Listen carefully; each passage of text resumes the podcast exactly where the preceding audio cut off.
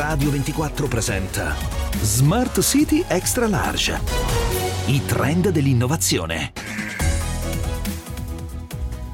A parte qualche eccezione, misurare la sostenibilità di qualcosa mm, in generale è un compito non facile. Se poi questo qualcosa non è un prodotto, un servizio, oppure magari un'impresa, ma un'intera città o un'intera regione, la sfida capite che eh, assume dimensioni eh, molto molto importanti.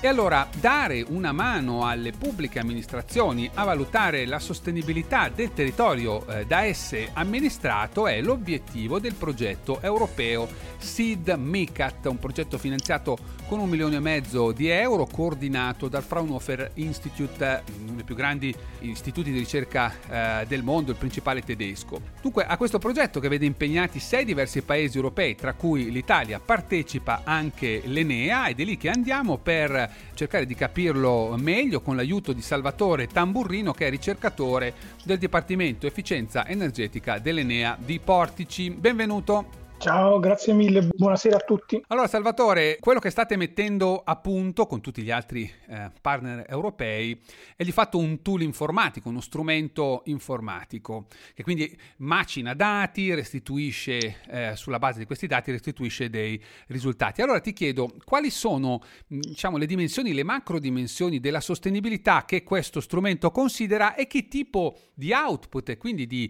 di risultati eh, fornisce. Allora, noi con tutti i nostri partner faremo un'analisi dal punto di vista dell'efficienza energetica più ad ampio respiro, nel senso che non andremo ad analizzare solo i risultati dal punto di vista dell'efficienza energetica, ma andremo a toccare anche uh, campi sociali, uh, i risvolti dal punto di vista ambientali ed economici delle, delle analisi che andremo a fare. Quindi faremo una vera e propria analisi costo-beneficio mm. dei vari interventi che andremo a, ad analizzare. Su questo faremo dei vari casi studio uh, a tre livelli, sia dal punto di vista europeo, sia dal punto di vista nazionale che anche dal punto di vista locale. Locale. Ecco, facci, facci qualche esempio, aiutaci a capire perché mh, altrimenti rischia di essere percepita come una cosa molto astratta. Intanto quindi questo progetto comunque è focalizzato sul tema dell'efficienza energetica, di cui si vogliono capire eh, diciamo uno fa delle politiche per l'efficienza energetica, non so, installa certe tecnologie e voi dite, voi vogliamo capire eh, che effetti ha questo non solo sull'efficienza energetica. È così esatto, che funziona? Andiamo... Ecco, faccio un esempio. Esatto, noi, noi andiamo praticamente a valutare l'impatto su più ambiti di un intervento di efficienza energetica. Quindi, oltre a calcolare il semplice risparmio di efficienza energetica, di energia, diciamo, certo. Di energia primaria, sì. cioè, oltre a calcolare, diciamo così, il miglioramento dell'efficienza energetica di un edificio o di un impianto industriale, andiamo a vedere qual è l'impatto, che può essere sociale, ambientale o economico. Ad esempio, andiamo a fare il cappotto su un mm. edificio o andiamo a, ad installare una pompa di calore per il riscaldamento, cosa vediamo?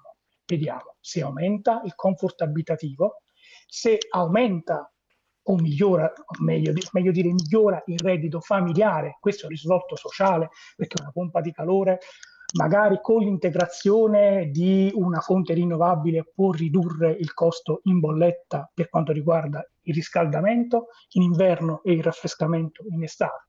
Poi dal punto di vista uh, ambientale, cosa vediamo? Oltre a vedere il semplice risparmio dei combustibili fossili, andiamo a vedere uh, e, e il risparmio del gas serra, andiamo a vedere se riusciamo a praticamente avere un'indipendenza dal punto di vista uh, del, dell'approvvigionamento delle risorse energetiche. Quindi andiamo anche a valutare una migliore gestione delle risorse energetiche. Poi dal punto di vista economico andiamo a vedere se effettivamente ciò porta un impatto sul prodotto interno lordo, porta un miglioramento della produttività industriale, se porta un impatto sul bilancio, sul bilancio pubblico, sull'innovazione, su, anche sull'innovazione di lavoro, perché vedo che questo è un altro tema che voi considerate, no? Per esempio, una certa tecnologia a parità di benefici, diciamo, in termini energetici, potrebbe però produrre più posti di lavoro oppure meno posti di lavoro,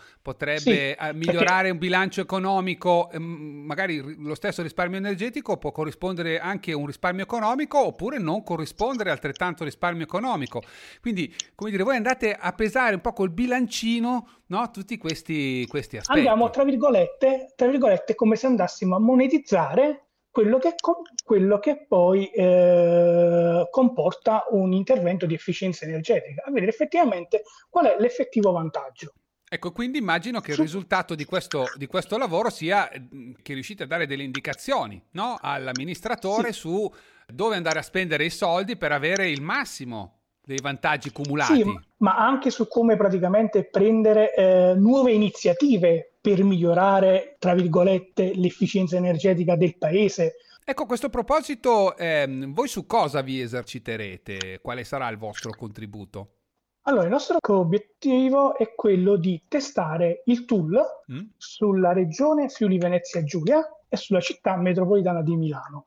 Per quanto riguarda soprattutto il Friuli Venezia Giulia, ci sono davvero uh, tanti casi studio da analizzare perché stiamo anche scrivendo il piano energetico regionale mm. come Enea, quindi ci sono davvero tanti dati da, da analizzare e quindi da poter poi dopo Anche per misurare insomma proprio dare... l'efficacia di questo strumento, sì, mi, stai, mi, stai, dicendo. Sì, per misurare proprio in maniera proprio forte questo strumento, perché comunque abbiamo anche molti dati di ingresso, certo, certo. soprattutto per il Friuli Venezia Giulia. Quindi avendo molti dati di ingresso riusciamo comunque anche a creare più scenari e a, a fare più valutazioni dal punto di vista globale e fare quindi un'analisi completa costi-benefici.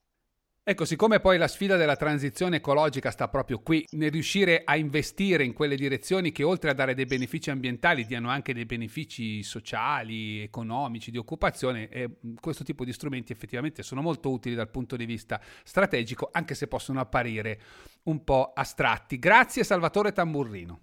Grazie mille. Bene cari ascoltatori, ci fermiamo qui. Buona serata.